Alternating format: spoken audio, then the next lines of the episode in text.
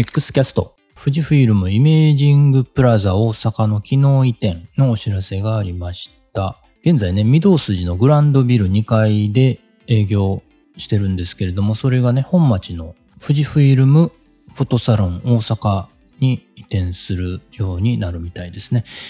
名称が富士フイルムイメージングサービスカウンター大阪になります。現在の御堂筋での営業が2月19日まで。で、2月20日から本町のメットライフ本町スクエアで営業開始するということですね。こちらもね、CP プラスの直前、2月20日なので、X サミットの日ですね。これも何か意味があるのかなとちょっと思ったり